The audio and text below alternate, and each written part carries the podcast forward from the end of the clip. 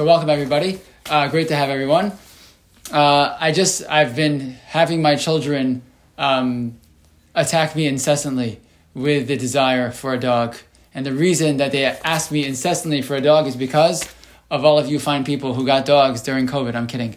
Uh, all the other people who also got dogs during COVID, um, which is so nice and wonderful, and I love dogs, just not in my house. Um, but I love dogs. Um, and I thought, I've actually been thinking about talking about pets for a number of years um, and never really got to it. Um, someone asked me a long time ago to do it, actually, and I kudos to that individual. Um, and I said, you know what? Now it's become you know a lot, a lot more, a lot more people have different types of pets. Uh, it's definitely worthwhile talking about some of the halachos that uh, go along with the pet. We're to get to as many as we can. I won't get to every shaila that you can imagine about pets. There are a lot of different questions that can come up with regards to pets, but I figured let's give it a shot and talk about some of the most relevant ones, um, including the beginning, just to talk about the kind of what does the Torah think, what does Chazal think about having uh, pets? What's the you know the Torah's perspective on pets? Just for a couple of minutes to get us started. So, oh, we have some of the pets on the screen now, which is wonderful. So, uh, okay. So the the Gemara actually and Chazal actually seem at first uh, pretty fear have pretty strong feelings about uh, owning some specific types of pets, and we'll see what they are. Says the Gemara in source number one in Gemara Bava Kama, says uh, Tas Tesvav Amabez the Sanir Vinasan Omer Minayin Shal Yigadal Adam Kelev Rab Besoch So how do a person should not have a literally a bad dog? Is that a thing? You, you not say that. You can't say that to dogs anymore in 2020, right? You can't say bad dog. A dog who does bad things, probably, right? But you're not allowed to, right? But how do you know that uh, that a uh, if you're gonna laugh, at least you should turn on the, the, the, microphone. You know, you turn on unmute yourself for the laugh. It would be you know it gives me chizik. Um, okay, so the how do I know that your person shouldn't raise a bad dog in their house? Sulam you shouldn't have a a ladder which could break in your house. Says the pasuk, Tamalomar lo sasim damim You should not put literally blood in your house. Meaning, this is the halacha in general that a person's not to have dangerous things in their house. Uh, why not? Because it can cause other people harm. And there's a special halacha. That's how we know that you're supposed to. You know, there's a special rule called makkah to put a you know a, a, fence on your roof. But all these things that you're not supposed to have dangerous objects in your home. It actually, when we talked about uh, gun ownership, um, owning own, you know owning weapons. Uh, so we talked about this halacha. Is it is that a, you know how does that how does that apply in this case also? But the bottom line is you're not supposed to have a, a bad dog. You're not supposed to have a uh, dangerous ladder and other types of things that could cause people harm because this pasuk this this din daraisa losasim davim mesach. Uh, another Gemara, Bava Kam Ayin Testament Beis, Lo Yigada Adam Es Kelev Eliim Kain Haya Kashur Bishal Shelas. You shouldn't have a dog in your house. You shouldn't be raising a dog unless it is on a leash, specifically on a chain, right? But on a leash. Right? Why? Because it shouldn't cause other people harm. However, you have another Gemara in Bava Kama right afterwards, which says, um, which tells us, Rabbi Shmuel Omer, Megadlin, source number three, Megadlin klovim kofrim, Vichatulim, v'kofim Vachudos. A person that is allowed to raise, the translation over here is village dogs, you know, uh, little little doggies, you know, cats, monkeys. Why? Why is that? Um, in those days, they would uh, they would you know clean the house. They don't mean from dirt. They mean they'd clean the house from you know you have a cat so it could catch, catch the mice. It served a very uh, you know very um, specific purpose, and therefore a person was allowed to have these little dogs and little and little little kind animals uh, because they you know they they're they're helpful. And Rashi even writes Rashi says klavim kofrim in source number four, right? Klavim gedolim shel tziadim ve'ein mazikin. It can be small ones, ketanim ve'nanasim, maybe small little dogs, or big dogs that are used for hunting. But they again, they're used. You know, they're like uh, bloodhounds that sniff things out. But again, they don't they don't hurt anybody. So what, what, see, what you seem to, to, start to see already is that yeah, the Gemara seems to say that a person shouldn't have a a, a dangerous dog, but to have a little dog that isn't uh, doesn't hurt anybody and you know serves some type of utilitarian purpose, so that would be you know less of a problem. If you look in the Rambam, the Rambam in source number five says, "V'chein asur chacham legado chazirim b'chol makom." You're not allowed to raise pigs. Veloas akelev eliim ken haya kashur b'shalshelas, or not a dog unless it's on a leash.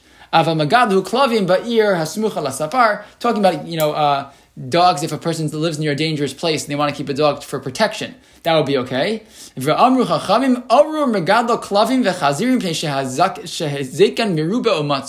It's a, a cursed is a person who who raises you know dogs and pigs because they hurt people. They cause a lot of damage. They hurt people. They hurt property. And the, the, what's clear the, the, the Rambam is saying is that the, the idea of having a, having animals that cause damage to others is just a bad idea because you're going to cause a lot of again causing damage to other people. Um, if you look in the Tur, the next source, the Tur already is the precursor to the Shulchan Aruch, right?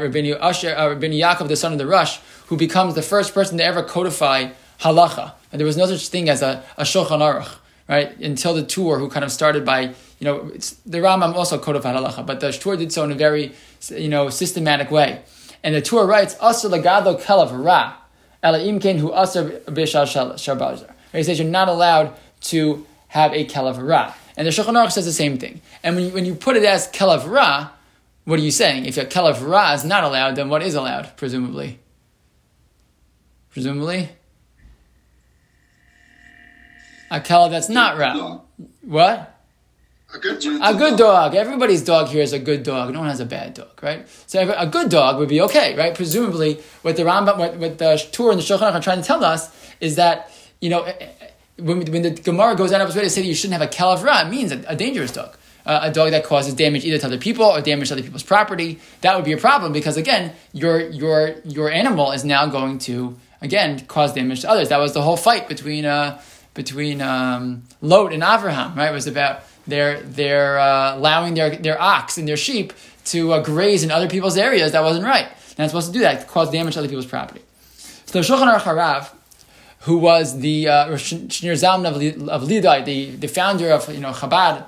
Um, so he wrote also a Shulchan Aruch. People you know know him more famously sometimes for his Chasidus, but he also wrote a Shulchan Aruch.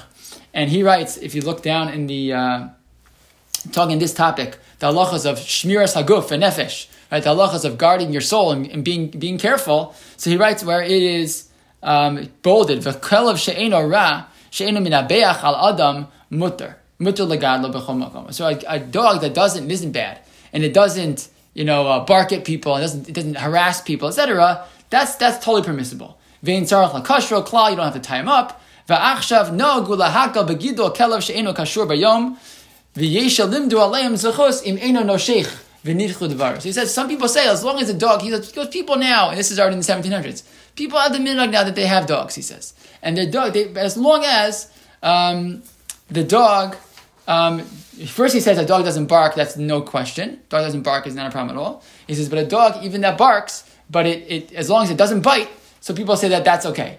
And he says but some people have said no. That if a dog, because there's a big discussion in the Rishonim, what happens if you have a dog and maybe it doesn't bite people, doesn't hurt people, but it's very loud and has a fierce bark and it harasses everybody who walks by. So the Gemara talks about people who got so scared from those dogs that all kinds of terrible things happened to them. Someone, the dog barked at a woman and she uh, you know, she, she uh, one of the examples the Gemara gives is someone had a miscarriage from such a thing. The point being that dogs who that are really scary and fierce, and they're really scare people. So he says, "Lachein kol yireh shamayim yizar sheyehei barzel ad ad shah shabnei adam lishon afilu in enoshech ela min abech." You have a dog that's really loud and barks and attacks, you know, a very loud dog. So you should tie it up so that it doesn't, uh, you know, harass people. So, uh, so Rabbi Jachter, and a lot of what I'm going to tell you in this uh, shir comes from Rabbi Jachter. Rabbi Jachter, who's the rabbi in uh, other side of town, the Sephardi shul. So he uh, he is the in Shaarei Orah. He's like he wrote the book. He wrote well actually the article on this topic many years ago. Um, 20, 28 years ago, he wrote an article in the in the uh, Journal of Halacha Contemporary Society on this topic. He covers a lot of these topics. He did a lot of research on it, and he writes as follows. He's on the other hand, the Knesset Agadola notes that common practice among Jews is not to accept the stringent view of Yam Shel Shlomo and Shulchan Aruch. He indicates the custom is to own dogs which bark as long as they do not bite, meaning that we basically assume that um, that as long as the dog is not doesn't hurt people, then it's a uh, and do damage to other people's property, then it's permissible um, to to own a dog.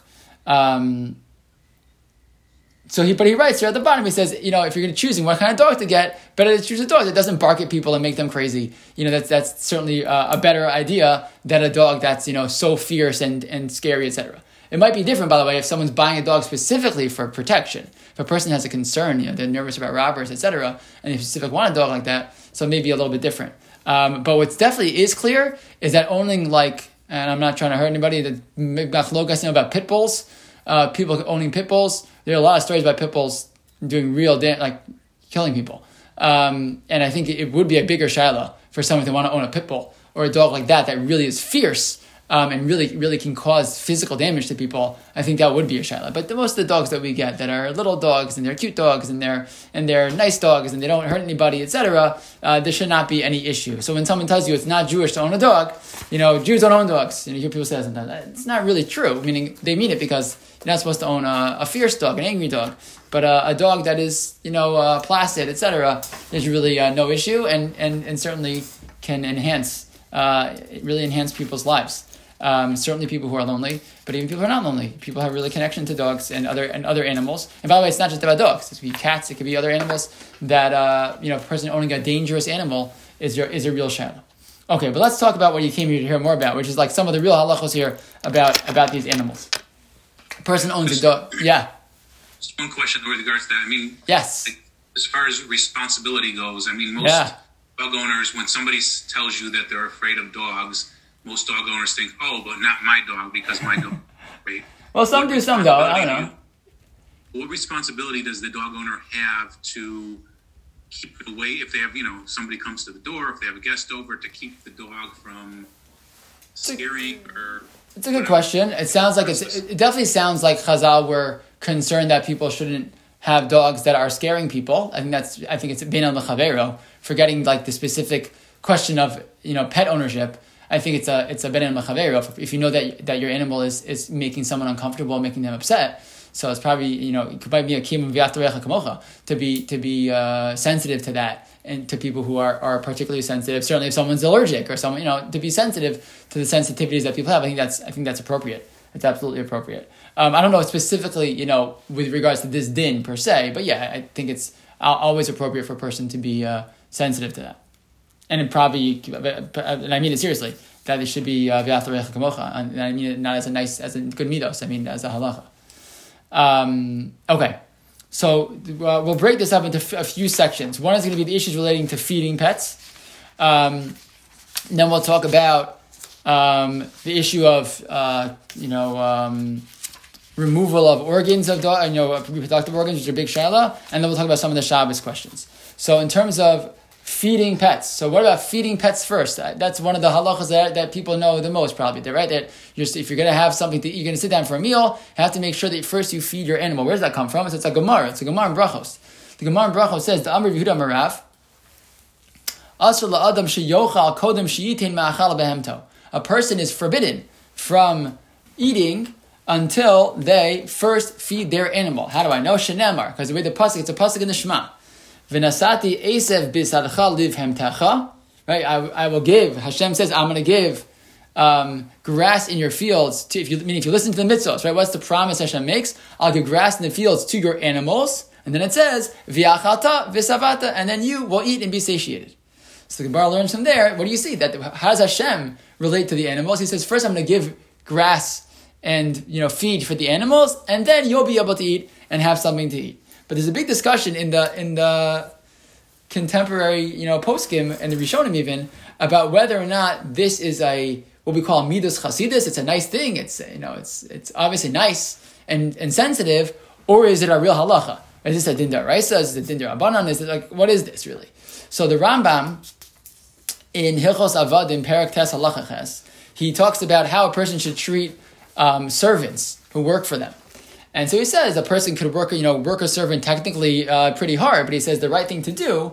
He says afa pisha adin kach midas chasidus v'darkei chachma shia adam rachaman v'rodev tzedek v'lo yachbid olo al abdo. Even a person is again, this is people who were technically slaves in the old days, right? That it's not the right thing. He says a person should really treat that person, you know, so with kindness and and uh, and justice and be kind to them and not make not give them too much work. You should give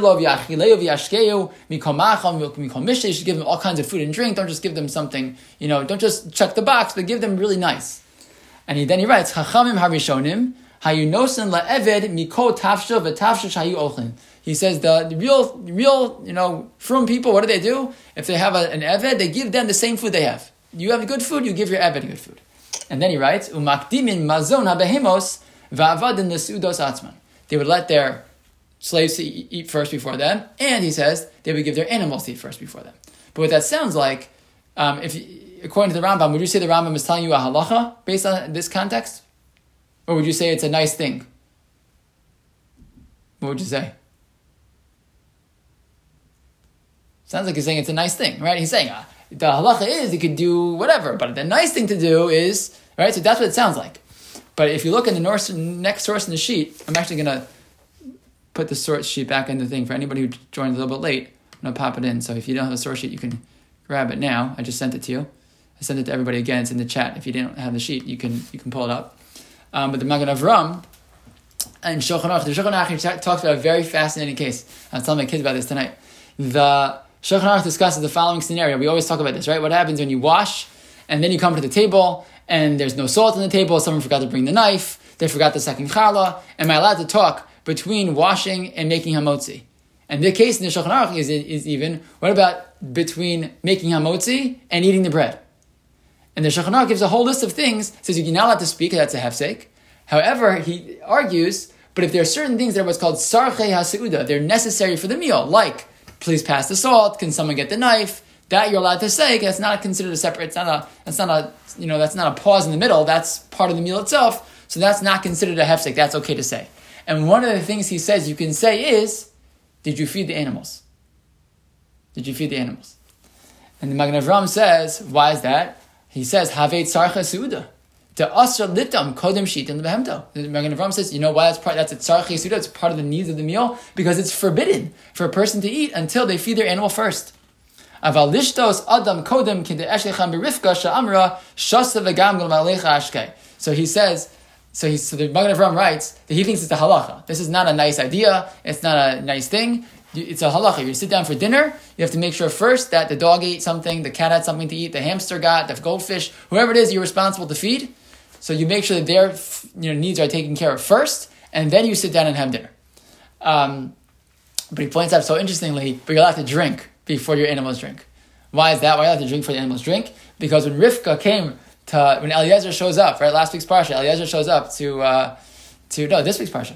Uh, Eliezer shows up to, to find a wife for Yitzchak, and he meets Rivka. What does she say? He asks her for drink for himself and for the animals, and she says, "You can drink, and then I'll give you to the to the to the animals to drink." So, so, so Magen says, "You see from there that by drinking, you can have something to drink first before you give to your animals to drink." But again, you're sitting down for a meal, you should definitely have them drink, have them eat first. And this is uh, the Biur Halacha also. Um, you know, say this isn't this is the the Magen Avram thinks this is a deraisa. This is the halacha midaraisa, a Torah, Torah level law. Others argue the the Chafetz Chaim and others that's probably a, a din derabanan, um, and therefore it's it's definitely the right thing to do um, to make sure to be careful that if we're sitting down to the table that we make sure that the animals again it's yeah, I don't I don't have a dog so I can't tell you how often animals eat, but that if your animal is due for its meal and you want to eat something, you should really make sure the animal has something to eat first before you sit down to eat your meal. Okay, any questions on that topic? Okay, good. Um, next, what can I feed my animal? What can I feed my animal? What does that even mean? So, uh, this is a very important halacha. This usually only get to talk about this around Pesach time, when everyone's looking for appropriate Pesach food for their animal. So we'll get to Pesach in a second. I have a question. Yes, Jesse. Do, do they make a distinction between a domestic animal, a domesticated animal like a pet, and the the cow in your barn? Uh, it's a good question. Uh, in terms of this halacha, I don't believe so. I think it's the same. You're right. It's a good question, but presumably it's the same when it comes to this halacha.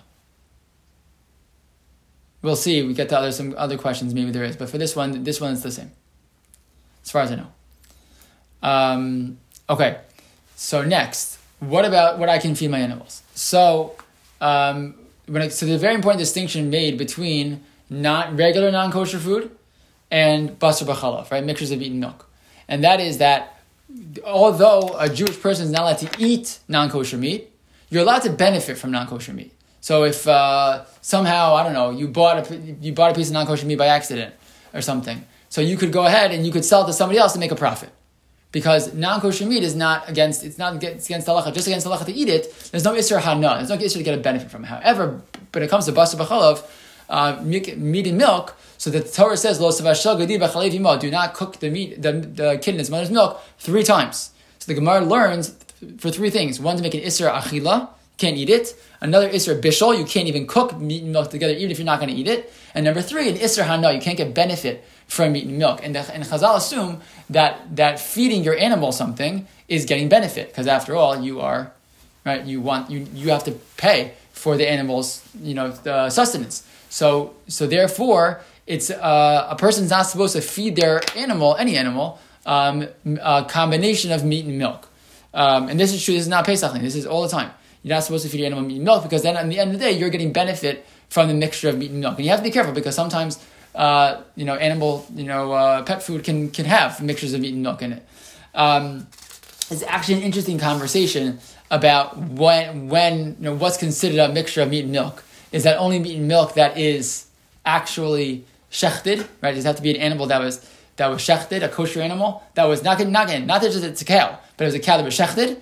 You can't use that. Can't meaning that there's no meat and milk isser of meat and milk unless some believe unless the animal was really kosher. You could have eaten that meat and instead you mix it with milk. Some poskim, some Rishonim believe that that's the isser of bas If that's true, right, the only isser of meat and milk is if it's a shechted, shechted meat with milk, then all animal foods would be kosher, be, would be fine, meaning to, to feed your dog because the chances that a a uh, you know a uh, pet food distributor is using shechted animals for their meat is uh, highly unlikely. Um, however, the the typically accepted opinion is not that's not only that, and that any meat, as long as it's cow meat and, and milk, or uh, sorry, kosher animal that is technically kosher, even if it wasn't shechted right, and milk could be uh, would be basar b'chalav. So then a person there there are all kinds of websites and places to find the uh, you know, uh, pet food that's not basar b'chalav, it's actually something you really you really can find it. Um, but it's certainly something to be to be aware of. Someone has a question. We have, look, we have to look at like all the ingredients, like I don't know, like like. It's a good question. These dog treats that might be pepperoni flavored instead of have actual meat in them or something. Yeah, it is something you should pay attention to. Again, like I said, according to the opinions that hold that it, that meat and milk is only if it was shechted meat, then those things are fine right? But the accepted opinion is to, is to, is to try to be careful for, for not to have meat and milk at all. Um, so it's a, it's a good thing to check out. You, uh, I can send you the CRC has a has something online. The Star K, a lot of these these companies have lists of dog food, all kinds of dog stuff that that's for sure not not not basar b'chalav. And like mixing dog food with yogurt so they eat it. That you can't do either, I guess. Oh yes, you. Uh, well, the truth is, the truth is that's not that's probably not true because there that's a great question. You know, I'm not sure, but I, I, would be I would have a lot less of an issue with that. I'll tell you why. Because basar b'chalav is only an isser if the two items were cooked together. Ah. Okay, so the, your dog doesn't have to wait six hours. You know what I'm saying? So like th- none of that apply. It's just that you can't have a benefit of what's technically already called meat and milk together. So something that hasn't been cooked together isn't going to be it isn't going to be a problem. It's specifically items that were prepared and cooked together, meat and milk together. So like that pepperoni cheese dog treat could be a problem. Might be. Yeah, might be. Yeah, that might be something to, to, to check out. Yes, correct. Um, again, again, it's a. Uh, does that exist? Never even heard of such a thing. Does what exist? Oh, it's such a treat, you're saying? I guess I guess they, I just haven't found it at Cedar Market. It'll be great. It'll be so funny to find out what they put at Cedar Market if they sell dog food. Um, but yeah, fine. So that's that's in terms of regular food. But the other issue, which I think we're much more aware of, is Pesach. Um, that Pesach time, you're not allowed to feed. You're, just like you're not allowed to eat chametz, you're not allowed to get benefit from chametz. You can't even own chametz, right? So the same applies not just to the chametz that you eat, also the chametz that your food eats, your dog eats. So there's always, you know, a lot of uh, tumult. I usually spend most of my few days before Pesach dealing with pet food issues. Um, but I'll tell you the truth is, it's usually because we don't think about it ahead of time. Most people, if they think about it ahead of time, can usually find some type of alternative, uh, something that doesn't have doesn't have chametz in it for um, you know d- during Pesach. Um, and in the real extreme scenarios, there are ways there are ways to get around it. You, you, you have at every time when I go to do a, a, a chametz, a sale of chametz, so there are always people who are selling their dog and selling their chametz food to a non-Jew. Uh, and then and then they have a they have a non-Jew who feeds their dog for the okay they said to a kennel there's there the uh, the what's it called I think it's I don't want to say which name but there's a place here in Teaneck where uh, people take, dogs for Pesach and they leave them there it's like the Pesach hotel and they uh, they feed their dogs, etc. But but usually there's a ways to get around it. it. Usually the experience that I've had from people is that if they you know take it, take a look at it ahead of time, you know, well in advance, oftentimes it works. I know there's some people on the screen who are going to look at me like, that's not true. You remember my story. I do remember your stories. Uh, for some people, it becomes hard. And uh, there, are ways, there are ways to get around it when there's extreme scenarios, and we can talk about those individual scenarios when they get hard, uh, and they do get hard sometimes. Um, but, you know, there, there are things that we can do uh, when it's necessary. But again, it's not just dogs. Again, this is all types of animals. This is fish, your fish food, and your hamsters, and your all kinds of stuff. The more people pay attention to it ahead of time, usually there are, are ways to deal with not having to own chametz um, on Pesach. It just happens to come up that time. But one other thing that's really important is that a lot of uh, dog foods have kitnios in them. And kitnios is not a problem to feed your dog on Pesach because kitnios is, you know, beans and all kinds of stuff like that. Those things are not a problem because you're allowed to own kitnios on Pesach and you're allowed to get benefit from kitnios on Pesach. You just can't eat it. And you don't eat the dog food, so you're not a problem. So if your dog food has kitnios, that's not going to be a problem, but sure, well, I'm sure we'll get more questions about that when it comes time for Pesach. Okay, this is the fun topic. This is the fun topic. Okay? Uh, I remember as a kid, every time I would watch the, the Price is Right. Anybody know what would Bob Barker say at the end of the Price is Right every single time? Anybody remember? What would he say? Neuter your pets. Yes, have your dogs, have your pets spayed and neutered. He would say at the end of every episode of The Price is Right. That's what he would say. Um, he would always say that. I was like, oh, okay, I'm not sure why. Okay, that was like a thing for Bob Barker. He was very, uh, very into that. Anyways, so it's a big shaila for Jews for Jewish people, can you can you spay and neuter your pets? How does that work? It's an important question. It comes up a lot. So, the Shulchan Aruch has something to say. Okay, and this is not true just of animals. This is true of human beings. Lahavda also says the Shulchan Aruch in, in Evan Ezer Hilchos Period Virivia, the lechos of reproduction. Says the Shulchan Aruch, Asr lahafsid every hazera. It's it's forbidden for a person to purposely, on purpose, cause himself to uh, you know to castrate themselves. Bein ba'adam, bein behema, bechayev. It comes to a human being, when it comes to an animal, it comes to a, a non-domesticated animal, or, or fowl even. Echa tamein ve'echa tahorim, whether they are kosher animals or non-kosher animals. Bein be'eretz Yisrael, bein b'chutzaretz, if you're living in Eretz Yisrael, living in, living in chutzaretz, v'chol mesares, loka b'chol makam. And doing so, castrating an animal, is an issa daraisa. Uh, Torah prohibition. V'amesares is an akeva, but what about making a making a, uh, a female animal uh, uh, unable, again, unable to reproduce. So it's a, it's a lower level. You're putter from, from, from a uh, punishment, but it's still forbidden. So there's definitely a distinction made between um, men and women and male animals and female animals in terms of this halacha. What's interesting, if you look at the next halacha, and this is going to become important. Hamashke kos shal ikarin la'adam olashar balechayim kedi lasarso hareza aser ve'ein lo kalav. If a person, let's say they, they would give uh, an animal or give a person something, a medicine, or something, a drug that would make them infertile. So that is much le- much le- it's still forbidden, but it's a much lower level iser. It's maybe it's asadir abanan, it's it's garama, it's it's you know it's it's it's it's uh, not direct, um, and um, and then it, goes even further. Isha muteras lishtos ikarin lasarsa A woman can even do that to herself at times. But the point is that there's a difference, a big distinction made in the halacha between physical castration and doing something with drugs that would cause uh, the animal to become infertile. Fine. So if that's true, that means that a, that a, that a Jew certainly uh, to this is not an issue for most of us, unless we're veterinarians, which is a different challenge. Of course, wants to be a veterinarian. It's an interesting question to deal with this question. But a, um, you know, most of us are not doing that ourselves, right? We're not gonna. No one's gonna spay or neuter their own animal. So that so it would be forbidden issa deraisa to do so yourself. Um, what about though if a non-Jew does it? Is a non-Jew allowed to do that? Is, it, is there any issue for a non-Jew to spay or neuter animals? You look at Gemara in Mesechus Sanhedrin. Gemara talks about the halachas that apply not only to Jews but apply to Bnei Noach. And you might ask, so what do we care if a halacha applies to a non-Jew? They're not, they're not asking us, right? So what do we have to tell them what to do? It becomes important for if I'm going to ask them, right? Because if they're not allowed to do something and I ask them to do it, so then it, then it, right? It's like a lifnei ivir, right? I'm, I'm putting a stumbling block in front of a non-Jew. I can't, just like I can't provide a non-Jew with an idol to worship, right?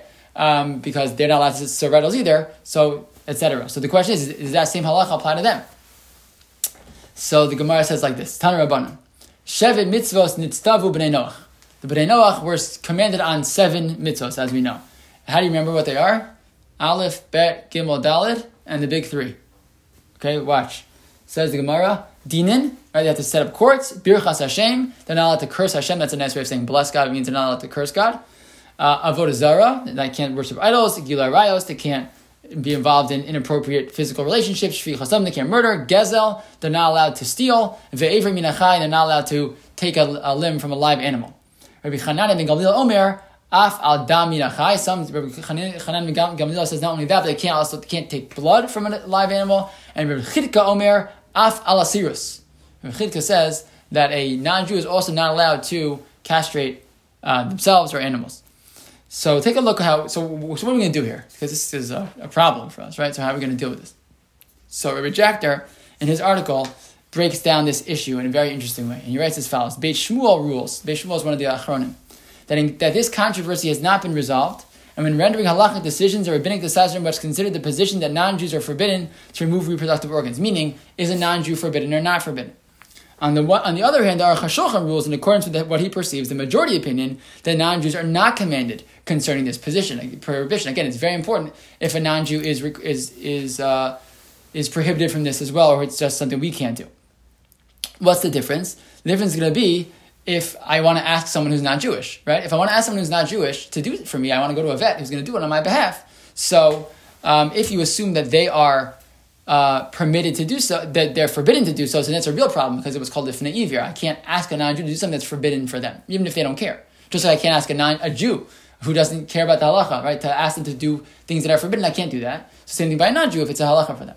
However, if it's not forbidden for them, and I ask them to do so, so it still might be a problem of again like like a mir nachri, like I can't ask a non-Jew to do malacha for me on Shabbos, so I probably can't ask a non-Jew to, do something that for me is otherwise usher, but it's a much lower level isser if that's if that's the case. So, but keep going to the next paragraph. Rabbi Jack writes, nevertheless, there are a number of possible solutions to this problem. Some of the most prominent halachic authorities of the 19th century record a common practice among observant Jews who owned animals for commercial purposes.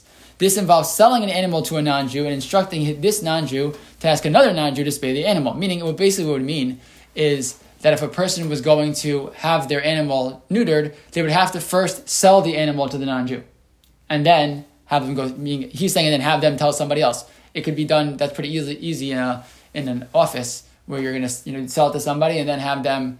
You know, uh, you could sell it to somebody you know, whatever. It's just like the rabbi does mechiras chametz. The rabbi can do mechiras your animal. There are actually a number of where, areas where this comes up. Other other halachas also where you have to sometimes do that type of sale, just like you do you sell chametz. You would sell the animal. You do a sale of the animal, and then um, and then have again the non-Jew tell another non-Jew to go ahead and take care of it. Um, that again, it it helps. It makes it less because then it's not technically your animal. Is it great? It's not the greatest, but it's certainly one way to uh, to deal with the problem. There's another creative answer that was given by somebody else look at the next paragraph, he writes, a different solution to this problem has been offered by Rabbi I. I. Y. Unterman, who is the author of Unterman is the author of Otzar Poskim. And he describes a procedure of neutering which he believes constitutes only rabbinic prohibition, since it does not involve direct removal of reproductive organs. Instead, the blood supply is eliminated, and the testicles begin to shrivel, and this animal is rendered sterile. Rabbi Unterman asserts that one who performs this procedure violates the prohibition indirectly, which is permitted on a Torah level and forbidden by the rabbis. However, if the person is not Jewish, they don't have to follow the rabbis, right? So the authorities who rule that non-Jews are forbidden to neuter animals concede that non-Jews are forbidden only to perform biblically forbidden acts of neutering. Non-Jews are not required to follow rabbinic legislation, since unlike Jews, they are not obligated to adhere to rabbinic rulings. According to this approach, one does not violate the prohibition of enabling another to sin if one instructs the non-Jew to perform this procedure. So there are, you know, some places where you can get have this done. I did a little a little research not, I'm not. I'm not. A, I'm not a veterinarian. So typically, they there's they you know they recommend um, a full castration. I think it's, it has more of the impact that they're trying to uh, achieve. It's not just an issue of reproduction; it's an issue of also hormones, etc. But as as you know, they uh, become better at these types of procedures and doing things without needing to actually remove the organs. It certainly becomes uh, becomes that's certainly more ideal. In some scenarios, it's not possible. So what people typically do in those situations is they you know talk to the of and they and they do a sale of the animal and uh, and do it that way if that's something to do. And other people, if they you know, if they're trying to buy an animal, will oftentimes make sure that the spaying or neutering has been done beforehand before they get get the animal. It helps if you if you're into uh, getting rescues, I guess, right? That it's even better, right? That makes so it. wait, so two questions. Yeah. So,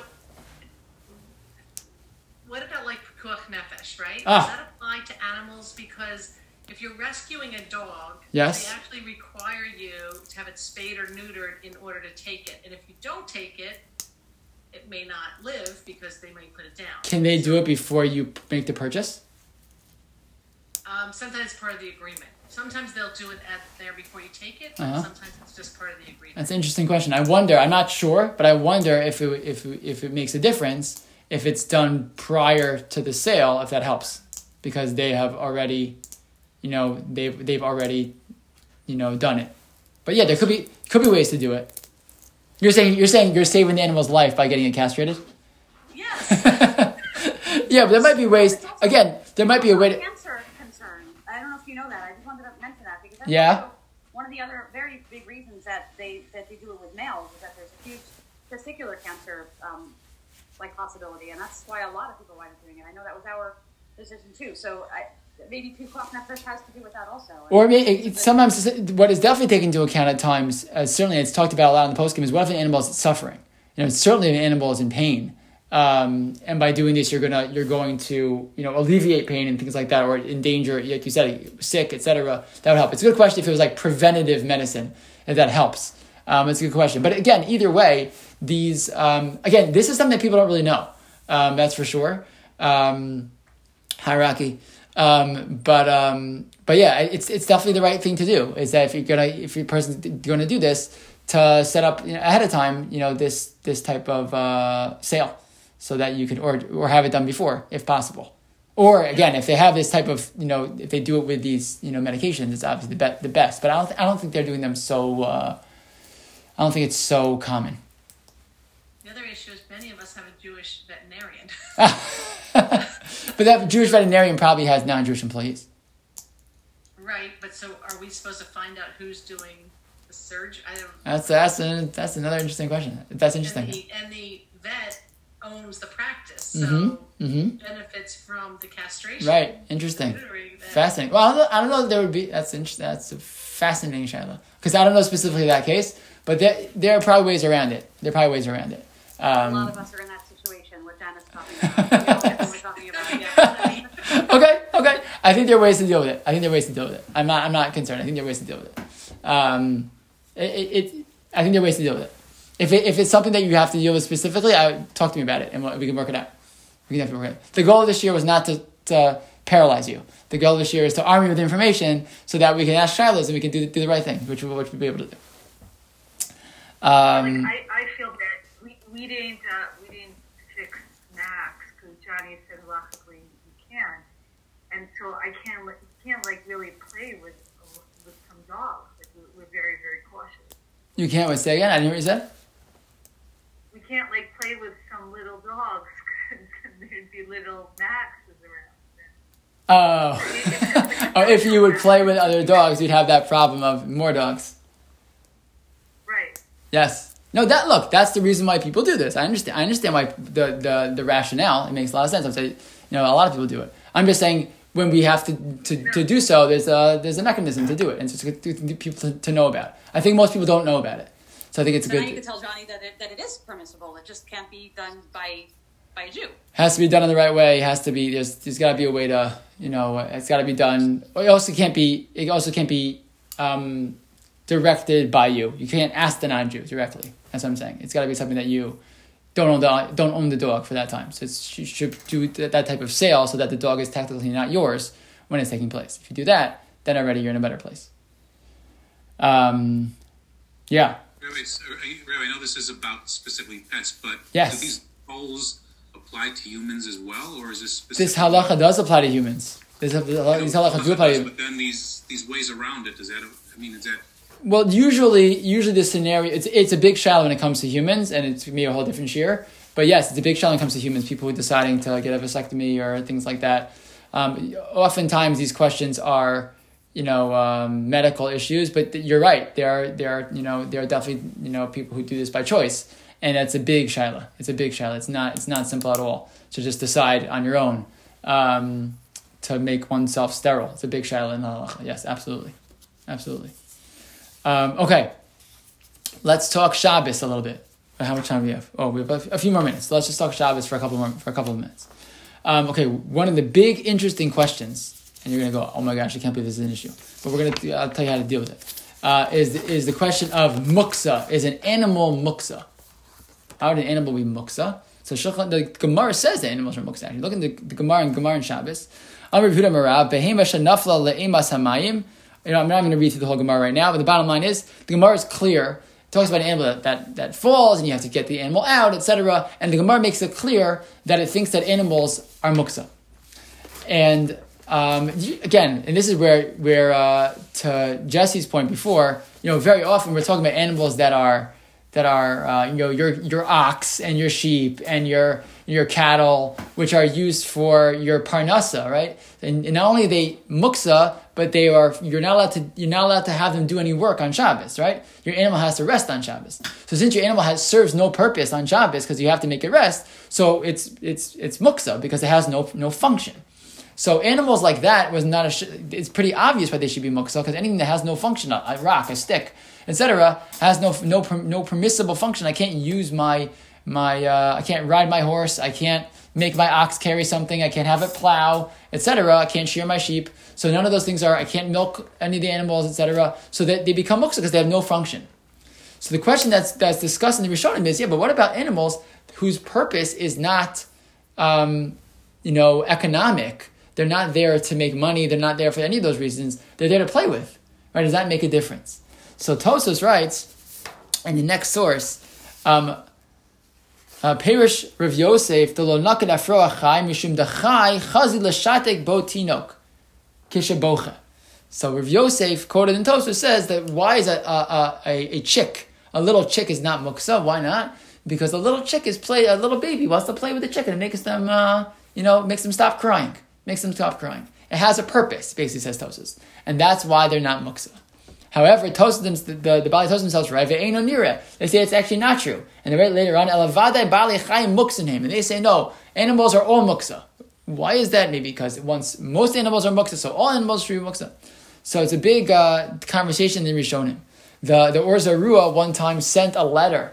Marach Or Zarua lived in the 12th century. He sent a letter to, to the Rosh, Rabbeinu Asher. Rabbeinu Asher, one of the biggest Rishonim in those days, in the biggest Chacham in that time, and uh, asked him, "Are animals muksa?" And he basically said, "He says I don't think they should be. Uh, why?" He said, "Because they're meant to be pets. They're meant to be played with by children and by by adults. They have a function. So how can you argue that they're muksa?" And the Rosh wrote back, "Absolutely not." He said, "I think they're all muksa." He said, and so it remains uh, a machlokus in the Rishonim. This question: Are are animals are, are animals that are made to be pets? Are they considered muksa or not? And it actually became a fascinating, uh, uh, really interesting. This would be a good topic for uh, Beshefkin maybe at some point, but an interesting controversy about a tshuva of Moshe Feinstein. If you look later on down on the page, I have two like little photocopies there. One is from a sefer called Sefer Tiltulei Shabbos, which in English is called Halachos of Muksa, and one is a actual tshuva in, in Igros Moshe, Rabbi Moshe Feinstein. And the first, and this is the same shadow that was asked of Moshe. So the Rabbi Bodner, who wrote the sefer, the, the Halachos of Muksa, he wrote a lot of English svarim, Rabbi Bodner. So in the back of the book, he has these, two, these questions he asked of Moshe. So he writes as follows. Little birds that they, they make noise and children play with them. Hayim dinam kamuksa. Dilafi hamachlokas tosu Shabbos etc. Rav Yosef was was matir and Tosa didn't like it. And Rav Moshe answers, Ko bale chaim havale muksa afilu osen shetinokos misachakim behen. So if Moshe wrote back, no, all animals are muksa, even the ones that, that children play with. Now look below. It's the same question. It's the same exact language, and the tshuva is different. The answer is Kol Balei Chaim Ar Muksa Afilu Ba'osin Shetinokos Misachkim Behen Ela Im Kain He Miyuchadim L'Shashuim and the little letters in English in Hebrew says pets. So this tshuva of Moshe, which is from the last chelik of Igros Moshe, which is a big controversy about this, this section of Igros Moshe, where it basically looks like they made an edit. And they basically said that Rav Moshe said that all animals are muksa unless they're pets. and there's a big explosion. Rav David Lichtenstein on uh, in his headlines podcast had a Rabbi Jachter actually on to talk about this topic and had a big back and forth about this tshuva of Moshe. Is it is it forged? Is it uh, did Moshe never said it? Why was it added later, etc. But the bottom line, what you're seeing is that there's this there's this big back and forth because on the one hand you understand why for economic reasons animals that are used that way should be considered muksa, but an animal that's really used to be just to play with, you would really think might be. Uh, you know, really argues not muksa. What, why, why, why, why does it matter if it's muksa? The real shadow would be, can I pick it up? Right? Can I pick up an animal? On Shabbos, you know, if it's, a, if it's a big, heavy dog, you don't pick it up anyways. But an animal that's a dog that's little, can I pick it up? So look where Rabbi Jachter writes. So he writes, the question arises, though, whether circumstances have changed since the time of the Rishonim. These authorities discuss animals which can possibly be used to amuse children, but not animals, whose entire purpose is to entertain and provide companionship to their owners. Shlomo Zalman Auerbach, in fact, raises the possibility of making this distinction, yet he rules that pets are muksa. So Shlomo Zalman also, he said it doesn't really make sense. I really could argue that they, they're just used for, for enjoyment, etc. Again, a reason to be mekel. And in the end he, he was machmir. So if Moshe in halachos of muksa also rejects the possibility of making such a distinction, you notice Rabbi Jachter does not include that Rav Moshe and another tshuva seems to say it's mutter. Why? Because Rabbi Jachter holds strong that he thinks that that tshuva of Rav Moshe was like doctored, which is wild to even think such a thing, right? Um, but he ends as follows. He says, Shmuel David concludes his discussion of this issue with a citation of the opinion of Aaron Lichtenstein. Aaron Lichtenstein wrote as follows. It's proper to conduct himself in accordance with the stringent opinion in this matter, since it appears that the opinion of Tosus, the Mordechai, Hagos, Shri, and the. Yet, one need not admonish those who practice in accordance with the leading opinion in this matter, since this issue is embroiled in a dispute amongst the Rishonim, and the logic of those who rule leniently is compelling. So Rav Aaron basically argued, look, he said, if a person doesn't need to pick up an animal, so okay, better to better to follow the more machmir opinion that they're that they're muksa. He said, but the, the argument that, that, that they aren't muksa because they're used as because they're used as pets is a compelling argument also, said Rav Aaron. And that's why he said, if people you know want to do that, he said he wasn't gonna gonna gonna argue on such an approach. And therefore he said, again, there's basically two schools of thought. One that, that they remain that all pets remain, remain muksa, and the others who argue that no, because they're used for uh, because they're used as as you know really just for enjoyment. They have a purpose and they're uh, and they're not muksa. Um, even even when it comes to what's interesting, even those who are machmir about uh, muksa picking up, they're maker when it comes to petting, to petting dogs and cats and everything. And uh, the Biur Halacha has a has a, has a whole conversation. Where there's basically there's a gemara that says you can wipe your hand on the tail of a of a of a, of a horse he says, how could it be? He says, if you're arguing that's muksa, how can I wipe my hands on the tail? So he said, it must be that even if even those who hold that, that animals are muksa, they agree that uh, that uh, that their fur and their hair is not muksa, and petting an animal he was not concerned with. Um, so again, that, that's why you may have heard someone ever say, "Oh, an animal's muksa." That's what it's coming from. But again, those who are mekel and uh, assume that they're not muksa is relying on this on this argument of, of Ron Lichtenstein.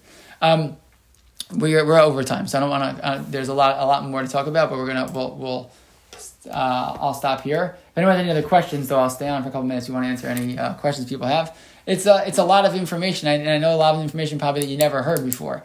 Um, and that's exactly why I gave this year, because I feel like a lot of times there are things that we don't always think about um, that are that are helpful to, to know about. Um, and it just helps us navigate better, and knowing knowing what shailas to ask and knowing uh, you know how to navigate is always uh, helpful. And again, just because we didn't know something, that's okay. But then we start to learn about it, it's always uh, you know a step forward. Um, but let me. Anyone have any questions? What about like the yeshivot that send home the baby chicks that on for Shabbos?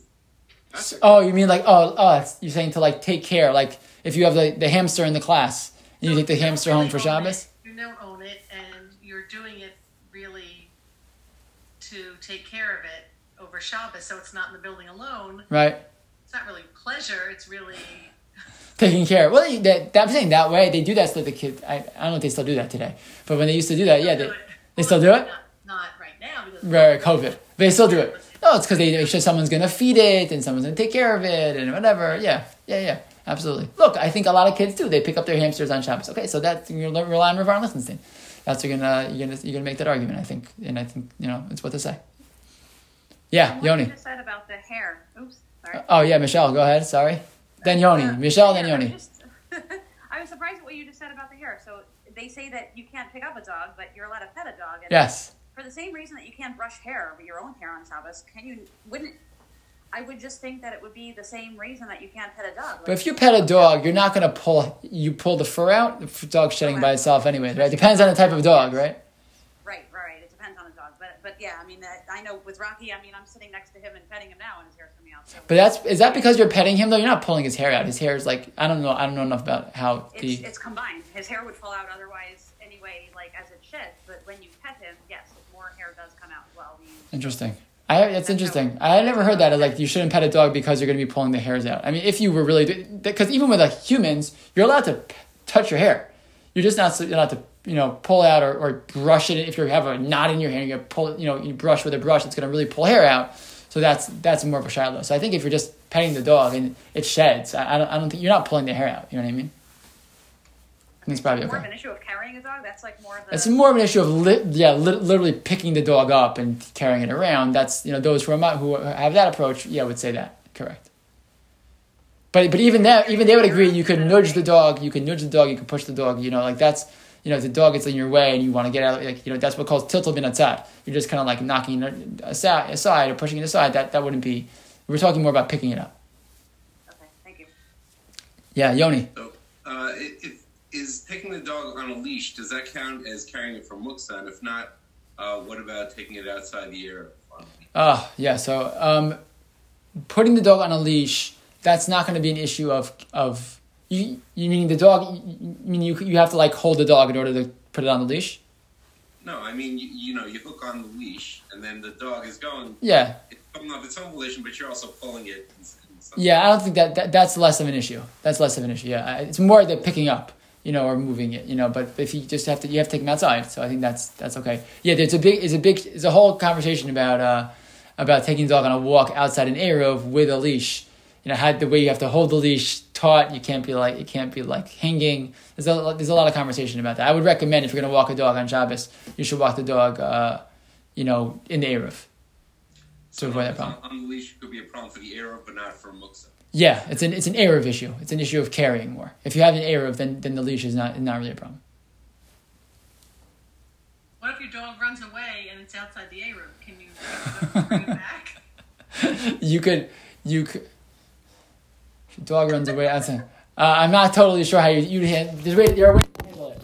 Um, but uh, you don't you don't have a problem. Your area of here is is very vast, so you don't have to worry about it. You're, you live very far from the the the the Eruv, the you know the. So you'll you'll be fine. But yeah, how, how would you deal with that? It's a good question. You'd have to go find the dog. You, there are ways to walk a dog even outside the Eruv. There are ways to do it, but uh, I would recommend just sticking in the Eruv. It's an easier, uh, easier, a better move. I would think it falls under the Pikuach Nefesh also. If your dog runs away and you find it and you're outside of the air, I don't think you're going to second guess whether you're going to pick it up or not. Well, it's dangerous. Well, if the danger, if the dog's gonna get, well, well, this is for sure. This is for sure. If the dog is in danger, uh, we, we, we would call it more tsar balei chayim more than we call it pikuach nefesh probably. But tsar balei chayim, you're con- we are concerned for the pain and suffering of a dog. So if you're if the dog is in pain, um, a dog is sick, you know, and you need to be able to pick it up to uh, to uh, give it medicine or something like that. That might be a reason to be to lenient also. Um, or if a dog, like you said, he's going to run in the street or something, um, and you have to pick up the dog to get it not to do that. That that presumably would be permissible also. Yes, the dog is going to be in danger that way. That would be a reason to be uh, more lenient on that question of muksa because muksa is a din derabanan uh, and uh, tsar balei chaim is deraisa. Good point, Michelle. great shear. Thank you so much. You're welcome. Any other Yeah, questions? thank you. We're good? Okay. Thanks, everybody. Have a wonderful night. Thank you. Night.